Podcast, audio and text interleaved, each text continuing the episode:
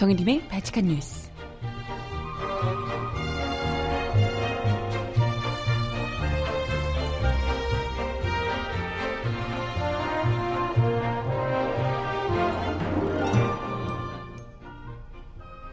여러분 안녕하세요. 발칙한 뉴스 정혜림입니다. 세월호 인양 작업이 이제 거의 막바지로 향하고 있는 듯합니다. 오늘 새벽 중대 고비라고 하던 램프 제거 작업까지 모두 마쳤다는 소식입니다. 눈앞에 떠오른 배를 지켜보면서 얼른 건져 올리고 싶은 마음이 참 굴뚝 같다가도 또 여기저기 구멍 뚫고 절단하고 망가뜨리고 있는 이 박근혜 정부의 해수부에게 이 중요한 일을 맡겨도 되긴 할까? 불안한 마음이 들기도 하고요. 어제 내내 화제였던 세월호 리본 구름 다들 보셨죠? 근데 이게 합성이 아니었다네요. 그만큼 하늘도 간절히 바라고 있는 세월호 인양인데 해수부 또 꼼수 부리면 진짜 가만 안 있을 거야. 응? 음악 듣고 와서 오늘 이야기 함께 나눠봅니다. 첫 곡 윤종신과 포르테 디콰트로가 함께 부르는 마지막 순간, 신곡 나왔네요. 듣고 오겠습니다. 신청곡 있으신 분 주세요.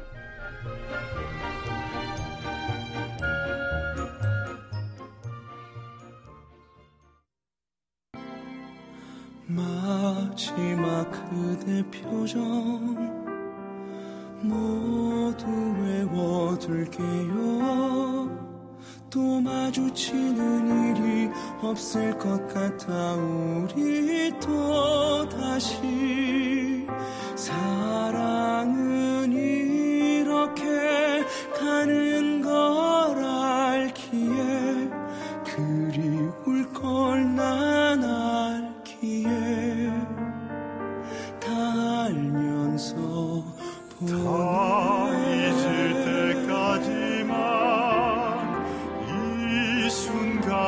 간직해 말없이 말을 하는 그대의 눈을 쉽게 잊을까. 추억이 한없이 맴돌 걸 알지만 너무 늦은 걸 알지만 내 사랑 잘 가오. 네, 마지막 순간이라는 노래 첫 곡으로 듣고 왔습니다. 윤종신 그리고 포르테 디콰트로의 신곡이었고요. 신청곡은 잠시 후에 전해드려보도록 하겠습니다. 어, 어제 무사히 진행되는 듯했던 세월호 인양이 저녁에 뭐 고비를 맞았다 뭐 어쩌고 이야기가 나오면서 이러다가 다시 또 바다로 내려보내야 될 수도 있다 이런 좀 불안감이 많이 있었는데요. 그것 때문에 뭐 램프 제거 작업을 하니 많이 이거 가지고도 좀 말이 많았습니다. 그래서 사실 더 이상은 이 배에 이미 그 천공 구멍을 어마어마하게 뚫어놔서 거기서 소실된 것들도 많을 것이다. 특히나 중요한 증거들이 거기서 많이 훼손이 되면서 나가버린 것 아니냐. 이런 좀 우려가 굉장히 많았었거든요. 가뜩이나 지금 훼손이 많이 된 배인데 올라오는 과정에서도 이걸 또 또다시 잘라내고 절단하고 이렇게 해야 되는 게 맞느냐. 이것 가지고도 굉장히 말이 많았습니다. 어젯밤 열 시께의 브리핑을 했었는데요. 선체 좌현 선미 램프가 열려서 아래로 처져 있다는 사실을 확인하고 절단 작업에 들어갔다라고 밝혔습니다. 사실 뭐 이걸 그 전에 몰랐을까 싶기도 한데 이걸 이제 확인을 했나? 네, 뭐 그건 뭐 모르겠지만 이 램프라는 게 저도 이제 처음 알았는데요. 화물 칸에 차량이 드나들 수 있도록 선체에 부착되어 있는 그 철제 구조물이라고 합니다. 높이 십일 미터, 폭 칠 점 구 미터가량의 철제 구조물이라고 하네요. 이 램프는 그 정박시에 항구의 저반에서 차량이 드나들 수 있도록 하는 그 다리 역할을 하는 거. 아, 뭔지 대충 아시겠죠? 배와 이 그 육지 사이에서 다리 역할을 해주는 철제 구조물 같은 거라고 합니다. 근데 이제 운항할 때는 이게 들어 올려져 있는데 좌현과 우현 두 개의 램프가 설치되어 있는 상황이라고요. 그런데 이 좌현 램프의 잠금 장치가 파손되면서 해저면 방향으로 처져 있는 상황이고, 이걸 그대로 끌어올리면 반, 반잠수정에 거치하는 것이 불가능하기 때문에 절단 작업에 들어갔다라고 이제 얘기를 한 거고요. 또 많은 분들이 지금 우려를 한 것이, 램프를 또 전, 절단하게 되면 안에 있던 것들이 쏟아져 나오는 이런 불상사가 발생할 수 있어서, 이렇게 되면 뭐 일부런지 어쩐지 모르겠지만 가뜩이나 배에 계속해서 훼손 작업을 하고 인양 작업이 계속해서 늦춰지면서 오히려 뭐 훼손만 계속해서 하고, 이런 상황에서 최종 올라올 때까지도 이제 절단 작업까지 한다고 하니, 당연히 지금 이 지켜보는 사람들 입장으로서는 인양이 무사히 됐으면 좋겠으면서도 얘들이 제대로 하고 있는 건가? 이런 불안감이 계속해서 있을 수밖에 없는 거죠. 아무튼 뭐 이 절단 작업이든 뭐든 인양 작업 자체가 일단은 오늘 이십사일에는 끝이 나야지, 지금 그 다음날까지 넘어가면 이게 또 뭐 조류 흐름이 달라진다고 합니다. 그래서 기한을 잡은 것이 이십사일 자정이라고 해요. 그래서 음, 절단 작업이 이때까지 끝나야 된다, 안 그러면 다시 또 배를 내려놔야 될 수도 있다, 뭐 이런, 이런 얘기가 나올 정도로 아무튼 뭐 복잡했습니다. 이 소식을 듣고 다들 첫 생각이 어, 왜 절단 일부러 이러는 거 아니야? 다 유실돼 버리는 거 아니냐, 중요한 증거들 다 빠져나가는 거 아니냐, 이런 이제 우려를 당연히 이제 할 수밖에 없었습니다. 일단 뭐 해수부 측에서는 세월호가 평형을 이게 기울어져 있으면 쏠리게 될 텐데 그런 게 아니라 평형을 유지하고 있는 상황이고, 컨테이너가 또 입구를 막고 있는 상황이라 유실 가능성이 적다. 뭐 일단은 절단하고 나서 유실 방지망을 설치하고 해저면 수색도 강화하겠다, 이렇게 이야기를 하고 뭐 절단을 했다고 하는데, 모르겠어요. 이 찝찝한 마음은 어쩔 수가 없네요. 뭐 어찌됐건 일단은 오늘 오전 새벽에 들려온 소식에 따르면 램프 제거 작업을 오늘 아침까지는 마쳐야 된다라고 얘기했는데, 어찌됐건 새벽 여섯시 사십오분께 램프 제거 작업을 모두 마쳤다고 합니다. 그리고 나서 어, 여섯시까지 해수면 위쪽 십이 미터까지 부양이 된 상황이라고 합니다. 목표 높이가 십삼 미터라 그래요. 십삼 미터까지 올려오고 나면 이제 고, 고박 작업을 다 끝내고, 예, 최종 인양을 하게 되는 거라고 하는데요. 세월호가 십, 아니, 시간당 영점오 미터에서 일 미터 정도 시간당 올라온 것을 감안하면 오늘 오전께 오전 오늘 오전 안에 아마도 부양 작업이 종료되지 않겠냐, 이렇게 생각을 하고 있습니다. 어찌됐건 뭐 램프 자, 제거 작업 뭐 이걸 하고 하면서 시간을 많이 소비한 상황이라, 일단은 부양을 하고 나면 선체가 제킹 바지선에 단단히 묶는 이차 고박 작업, 고박 작업 그리고 인양줄 회수 등을 진행하고요. 이 과정 자체가 한 열두시간가량 소요가 된다고 합니다. 그리고 나서 이 선체와 제킹 바지선을 일 킬로미터가량 떨어져 있는 반잠수정으로 이동시킨 뒤에 거치하는 작업이 진행된다고 합니다. 이것도 한 열두시간, 거의 뭐 스물네시간가량이 진행될 것으로 예상이 됩니다. 일단 최대한 뭐 시간을 단축한다는 입장이긴 하지만, 음, 반잠수정으로 이동시키는 도중에 소조기가 끝날 가능성도 높다, 이렇게 이야기를 하는데요. 발칙한 뉴스 진행한 지금 열시잖아요. 열시에 최종 결과, 또 뭐 인양 계획, 앞으로 인양 계획 어떻게 할 건지 이런 것들을 음, 밝힌다고 합니다. 아직까지 어, 아 지금 조금 전에 채팅창에서 기사를 보내주셨는데요. 해수부 발표가 나온 모양이네요. 제가 잠깐 한번 볼게요. 예상보다 더 빨라질 수 있다, 이런 기사 제목이 나오고 있는데요. 해수부 발표네요.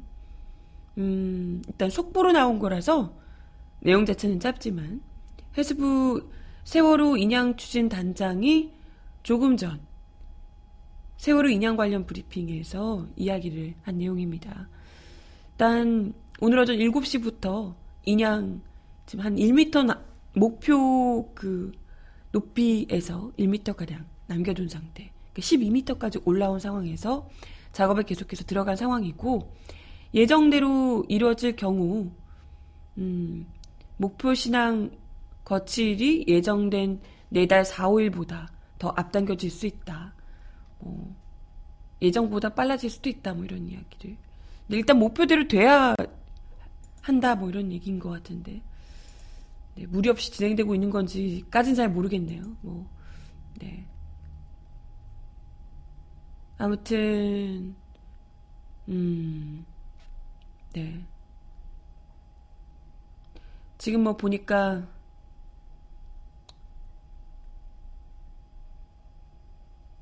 예, 지금 뭐 보니까 문재인 캠프 쪽에서도 문재인 대표 측도 문재인 전 대표 측도 세월호 특조위, 이 차 특조위를 어, 다시 또 활동하도록 해야 한다, 이런 이 기 특조위를 구성해서 세월호 진상을 규명하도록 해야 한다, 이렇게 뭐 이야기를 하고 있고, 뭐 다른 대선 후보들 대선 후보들 역시도 뭐 마찬가지로 세월호 진실이 밝혀야 한다, 이렇게 입장을 밝히고 있어서,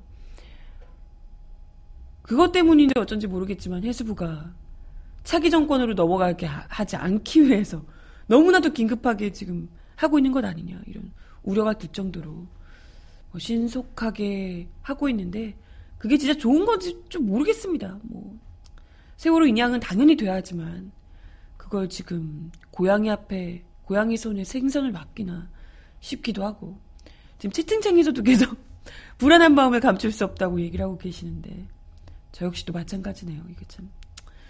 어찌됐건 세월호 인양과 함께 반드시 밝혀져야 될 것들이 너무나도 많거든요.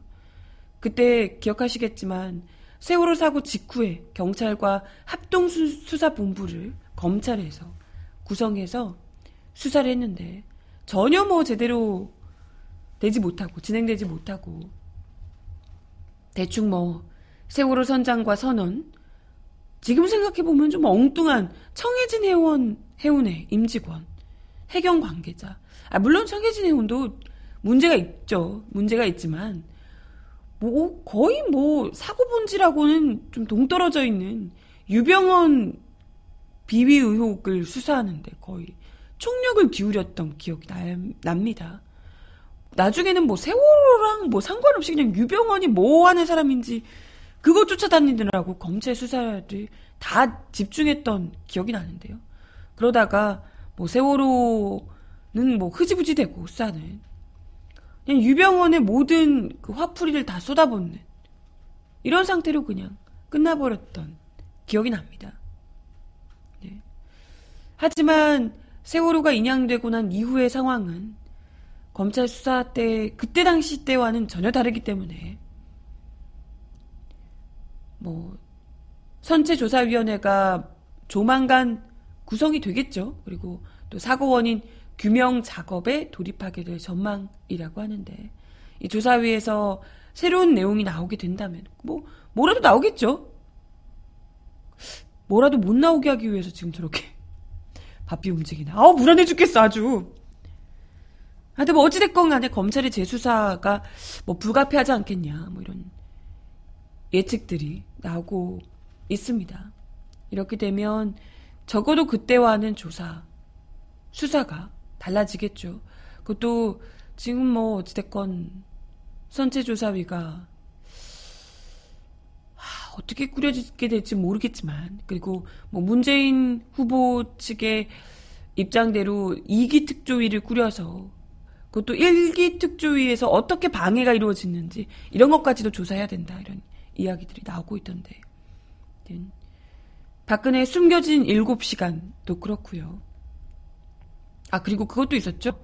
세월호 그 수사를 하지 못하도록 직접 지시를 내렸던 우병우, 우병우 전 민정수석에 대한 의혹도 제대로 수사를 해야 할 겁니다. 특조위, 이 기 특조위는 물론이고 그때 제대로 이루어지지 못했던 수사 다시 하는 것. 세월호 일곱 시간. 와, 진짜 저도 어제 저희 민중의 소리 만평 보신 분들 계실까 모르겠어요. 세월호 일곱 시간, 그 수많은 아이들이 죽을 때는 자기가 뭐 나서면 오히려 안 될 것 같아서 구조 작업이 뭐 지연되고 뭐 그럴 것 같아서 가만히 있었다고 뭐 그런 류의 이야기를 예전에 했었는데, 실질적으로는 뭘 머리하고, 그죠? 헤어스타일 손보고 어, 또 뭘 했는지 모르겠지만 어쨌건 그 밖으로도 또 관저 밖으로도 나오지 않고 그렇게 했었던 그런 사람이 자기 그 조서 챙기는 데는, 수정하는 데는 밤을 새서 일곱 시간 동안 그걸 아주 꼼꼼하게 자기 일이니까 챙겼다고 하잖아요. 하, 참. 그때 도대체 무엇을 했는지 똑똑히 밝혀야 할 겁니다. 정말로, 정말로요. 아, 진짜 막 어제 또 주요 포털 사이트에서 세월호 인양 비용, 세월호 인양도 있고 세월호 인양 비용 뭐 이런 검색어도 있더라고요. 아니 그게 왜 검색어에 오르는지 솔직히 잘 모르겠는데, 아니 이럴 때 쓰라고 세금이 있는 거고 국민 성금 모금도 그렇게 한 거고, 아니 우리가 그러라고 세금을 내는 거잖아요. 어디 무슨 박근혜, 최순실 이런 사람들 돈 펑펑 쓰라고 세금 내는 거 아니잖아요. 그 비용이 뭐가 그렇게 중요한지 모르겠지만 그게 뭐 포털 사이트에 오르고 그랬다고 하더라고요. 아무튼 참 그걸 또 굳이 알고 싶어하는 사람들도 참, 예. 돈이 얼마가 들든 그것이 중요한 것이 아니라, 돈이 사실 더 많이 들어도 되죠. 다시는 이런 일이 발생하지 않도록 철저히 하기만 한다면. 그러니 엉뚱한 뭐 인양 비용 드립하며 뭐 어영부영, 또 세월호 마, 막상 인양되기 시작하니까 인양 반대하며 온갖 막말했던 사람들이 또 이렇게 슥 입을 닫더라고요. 네, 어쩌고 저쩌고 이 마당에 그런 얘기했다가 욕을 막 엄청 또 들을 테니 슬그머니 꼬리를 내렸던데, 네. 그런 말 같지도 않은 천박한 자본주의 내세우는 인사들은 무시하고 더 완전하게, 지금 뭐 이미 훼손된 것도 너무 많겠지만 하나라도 더 진실에 가까운, 다가가기 위해서, 가까이 다가가기 위해서, 어, 사실 또 믿기 어려운 해수부, 뭐 검찰 이렇게 있지만, 그렇기 때문에 더더욱이 대선 후보들을 압박해서 이 기 특조위를 꾸려야 하고, 선체조사위가 또 확실하게 조사에 들어가야 할 듯 합니다. 아, 네. 참. 음악 하나 더 듣고 와서 이야기 이어가 보겠습니다. 신청곡 주셨는데요. 이소은이 부르는 사랑이라는 이유로 듣고 올게요. 사랑이라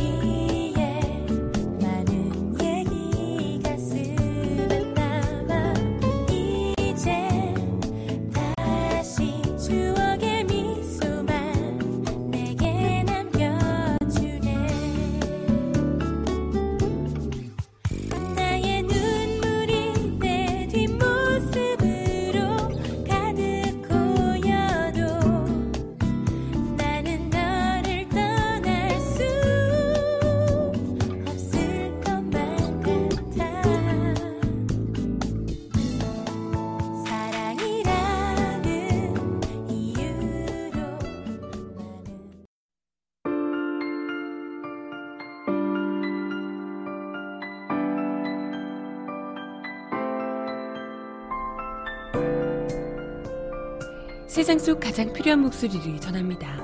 여기 곧 우리가 있어요.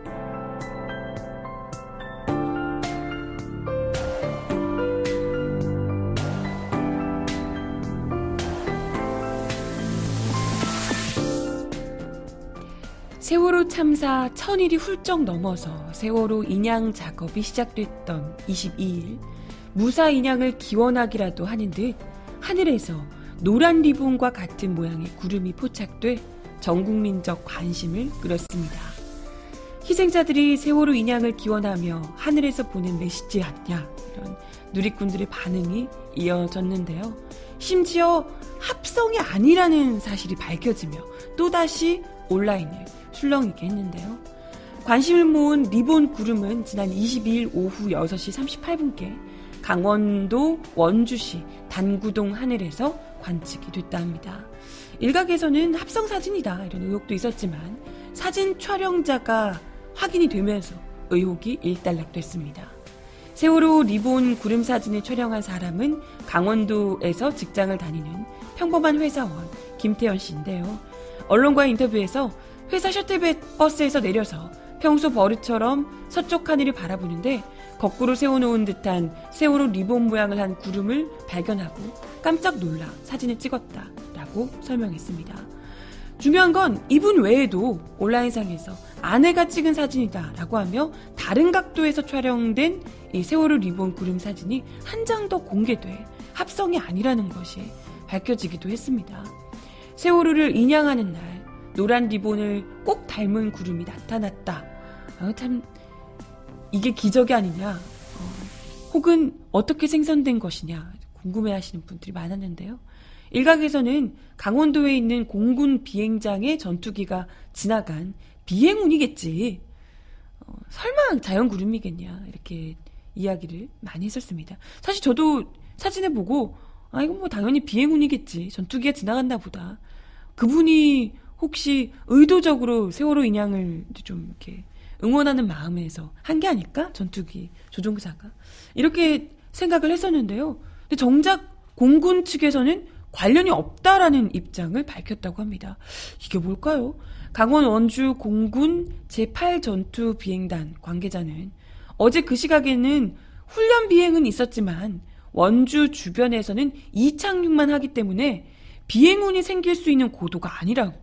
헉, 뭐야? 통상 비행운이 생길 고도는 상공 이만 팔천 피트 이상으로 알려져 있어서 공군 훈련 비행과 리본 구름과는 아무런 관련이 없는 것 같다라고 이야기를 했습니다. 오, 진짜 이러, 이쯤 되니까 좀 소름 돋죠? 진짜일까? 그러면 그냥 생긴 구름인가? 너무 이상하죠? 이와 관련해 기상 전문가들은 권운일 가능성을 제기하면서 그렇다 하더라도 리본 구름은 매우 특이한 형태다라고 분석하고 있습니다. 기상청 관계자는 어제 나타난 구름은 두께가 얇은 띠 형태의 권운으로, 그 리본 띠처럼 생겼잖아요. 볼 수 있다. 보통 권운은 수증기가 많은 날 높은 하늘에서 바람이 불어 기온이 낮아지면서 행, 생성이 되는 구름이다 라고 설명을 했습니다.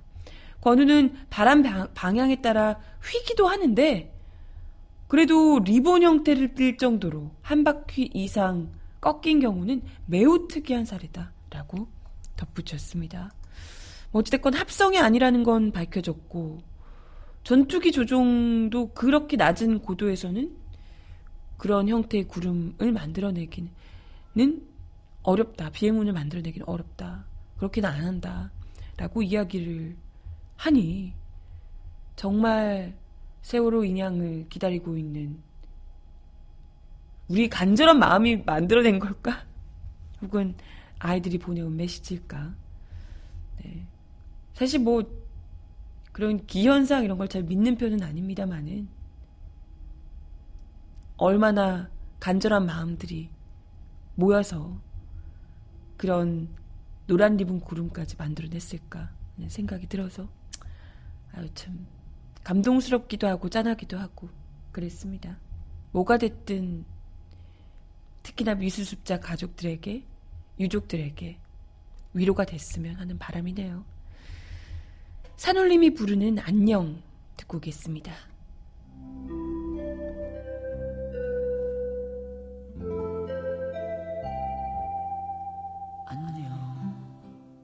귀여운 내 친구야 멀리 백고동이 울리면 내가 울어주렴 아무도 모르게 모두가 잠든 밤에 혼자서 안녕 내 작은 사랑아 멀리 별들이 빛나면 내가 얘기하렴 아무도 모르게 울면서 멀리 멀리 갔다고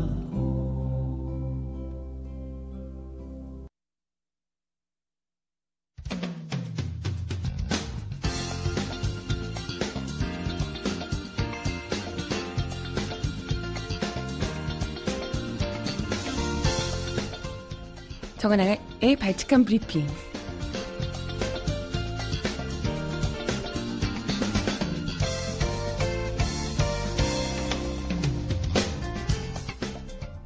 첫 번째 소식입니다. 세계 주요 외신들 역시 현지 시간으로 이십삼 일 참사 후 삼 년 만에 세월호가 인양됐다는 소식을 속보와 함께 주요 뉴스로 다루면서 큰 관심을 드러냈습니다.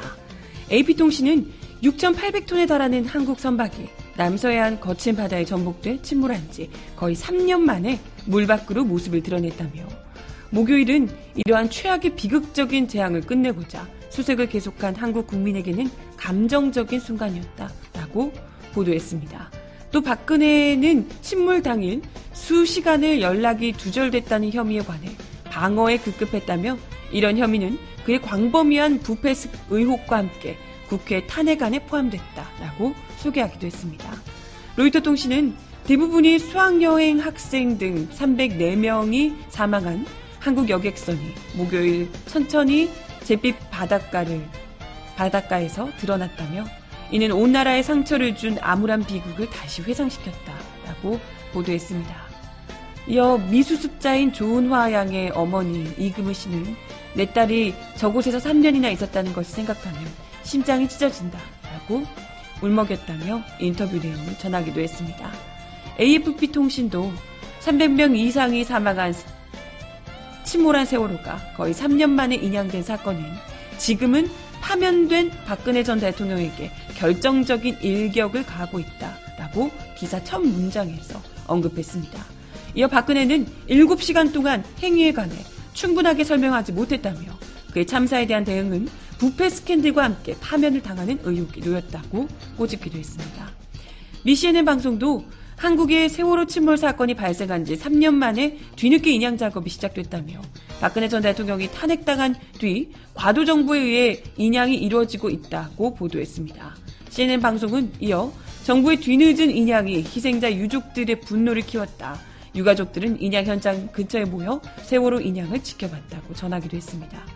영국의 비비씨 방송도 인양된 배가 이 주 안에는 항구에 도착해 희생자 가족과 만날 예정이라며 아직도 침몰한 배 안에 갇혀있을 것으로 예상되는 아홉 구의 미수습자 수습 문제가 가족들의 중요한 요구사항이 되고 있다라고 보도하기도 했습니다.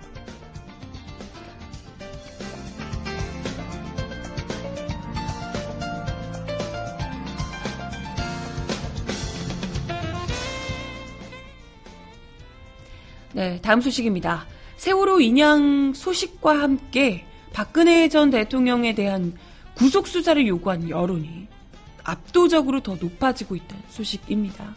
어제 리얼미터가 씨비에스 김현정의 뉴스쇼 의뢰로 진행한 박근혜 전 대통령 구속수사 찬반을 묻는 여론조사 결과 국민 열 명 중 일곱 명이 구속수사에 찬성하는 것으로 나왔습니다. 찬성한다는 의견이 칠십이 점 삼 퍼센트, 반대한다가 이십오 점 일 퍼센트, 잘 모른다가 삼 점 칠 퍼센트였다고요.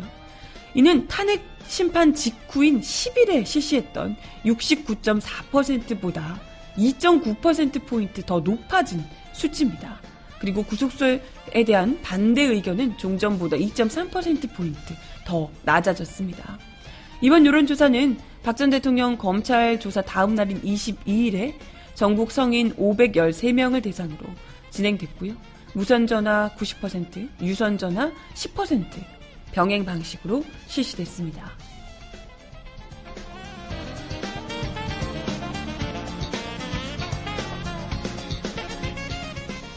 마지막 소식입니다. 세월호 참사 당시 학생들의 대피를 돕다 숨진 교사들은 순직 공무원이지 순직 군경은 아니라는 국가보훈처 결정이 잘못됐다는 법원 판결이 나왔습니다. 아, 진짜 다행이네요. 수원지법 형사 이 단독 김강대 판사는 고 최혜정 씨 등 안산 단원고 교사 네 명의 유족이 국가보훈처로 상대로 낸 국가유공자, 국, 순경, 순직 군경, 어, 유족 등록 거부처, 거부처분 취소 청구 소송에서 원고 청구를 인용해 보훈처 처분을 취소했다고 어제 밝혔습니다. 최 교사 등은 이천십사년 사월 십육일 세월호 침몰 당시 학생들을 탈출시키다 빠져나오지 못하고 숨진 바 있습니다. 이들은 이천십사년 칠월 순직 공무원으로 인정이 됐지만 보훈처는 이듬해 유월 유족들의 순직 군경 유족 등록을 거부해서 순직 군경으로 인정하지 않았던 바 있습니다. 보훈처는 국가유공자법에 따라 순직 군경을 통상적으로 생명과 신체에 대한 고도의 위험에 지속적, 반복적으로 노출되는 위험이 상존하는 직무를 수행하다가 사망한 경우로 한정을 했지만 법원 판단은 달랐다고요. 김 판사는 판결문에서 고인들은 특별한 재난 상황에서 자신의 생명이나 안전을 돌보지 않고 학생 구조활동에 매진함으로써 통상 군인이나 경찰, 소방공무원이 담당하는 생명과 신체, 고도의 위험을 수반하는 업무를 수행하다가 사망해 군인이나 경찰, 소방공무원에 준하는 예우가 주어져야 하는 것이 합당하다라고 판시했습니다.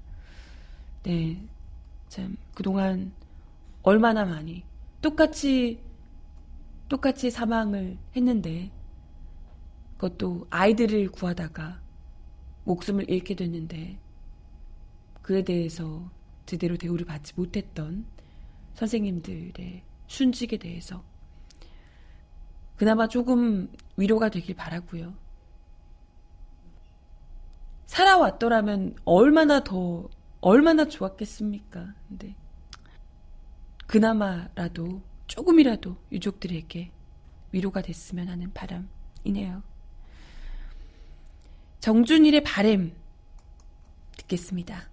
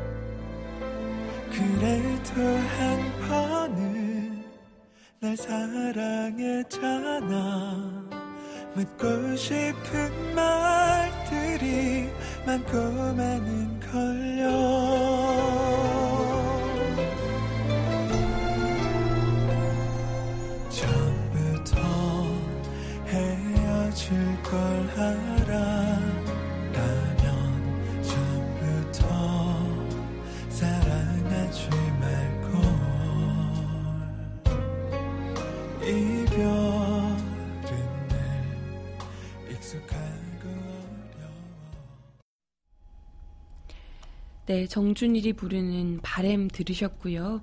마칠 시간이 다 되긴 했는데 원래는 이 기사를 좀 소개해 드리려고 했다가 시간이 다 돼서 내용만 잠깐 짧게 중요한 핵심 내용만 말씀을 드리겠습니다. 오늘 올라온 저희 그 민소의 이완배 기자님 기사입니다. 세월호의 경제학, 우리는 그래서 공공을 지켜야 한다 라는 제목으로 올라와 있는데요. 어, 말미에 이런 얘기를 하셨어요. 노벨 경제학상 수상자인 노벨 경제학상 수상자인 폴 크루그먼이 이런 얘기를 했답니다. 국가는 회사가 아니다. 무슨 얘기일까요? 노동자를 절반으로 줄이고도 매출을 유지한 경영자는 칭찬받을 수 있습니다. 하지만 국민의 절반을 해고하고도 기업 생산성을 유지하는 대통령이 나타난다면 그건 국민 절반을 실업자로 내모는 꼴이 된다는 거죠. 그래서 크루그먼은 우리에게 씨이오 타입의 대통령이 필요하다는 것은 바보 같은 생각이다 라고 선언했습니다. 우리가 이명박 시절에 경제를 살려줄 것이라는 환상에 빠져서 작은 정부를 지향하며 기업 프렌들리 어쩌고 하면서 모든 규제를 풀고 공공의 영역을 다 민간에게 넘겨주면서 결국은 안전도, 안전이 붕괴되고 공공 영역이 무너지면서 안전이 붕괴되고 결국은 수많은 사람들이 목숨을 잃게 됐고 수많은 사람이 목숨을 잃는 상황에서도 지나치게 작아진 정부는 무엇 하나 사람들이 죽어가는 와중에도 구조할 줄도 몰랐던 거죠. 그렇기 때문에 다시는 공공의 영역을 돈으로 계산하려는 집단들에게 정권을 넘겨줘서는 안 된다라는 겁니다. 국민을 효율적으로 돈 버는 수단쯤으로 생각하는 이들 역시도 영원히 몰아내야 한답니다. 이것이 바로 세월호가 대한민국의 모든 민중에게 남긴 막중한 책무다라고 이연배 기자가 이야기를 하셨어요.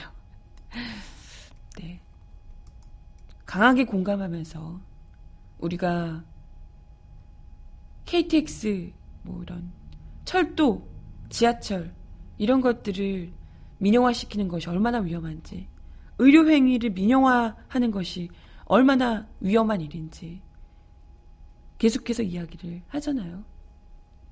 결국에는 심지어 기업 플랜들이 어쩌고 했던 이들이 사기치는 데만 급급했지 실제로 국민 세금을 돈 버는 데 써주지 않았습니다. 너무 뼈저리게 수백 명의 희생자를 낳으며 값비싼 교육을 받은 셈이니까요. 절대 그런 국민을 돈벌이 수단쯤으로 생각하는 이들에게 정권을 넘겨주는 일 없어야 할 겁니다. 그럼요. 이번뿐만이 아니고 앞으로도 계속이요. 오 년하고 또 까먹는 건 아니겠지. 마지막 곡은 K-윌이 부르는 그립고 그립고 그립다 들려드려요.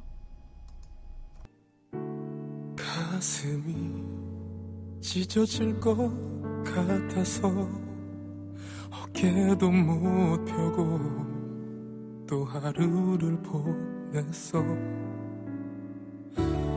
눈물이 그냥 왈칵 쏟아질 것 같아서 미친 척 웃었어. 그래 나는 바보야 너 한 사람만 보는 바보. 떠나는 넌 찾지도 못해. 그래 놓고 있지도 못해. 널 사랑한다. 네, 이번 한 주도 발칙한 뉴스 함께해 주셔서 감사합니다. 따뜻한 날씨, 포근한 날씨 주말 잘 보내시고요. 미세먼지는 주의하시고 발칙한 뉴스는 다음 주 월요일 날 다시 뵙겠습니다. 여러분 편안한 주말 보내세요. 안녕.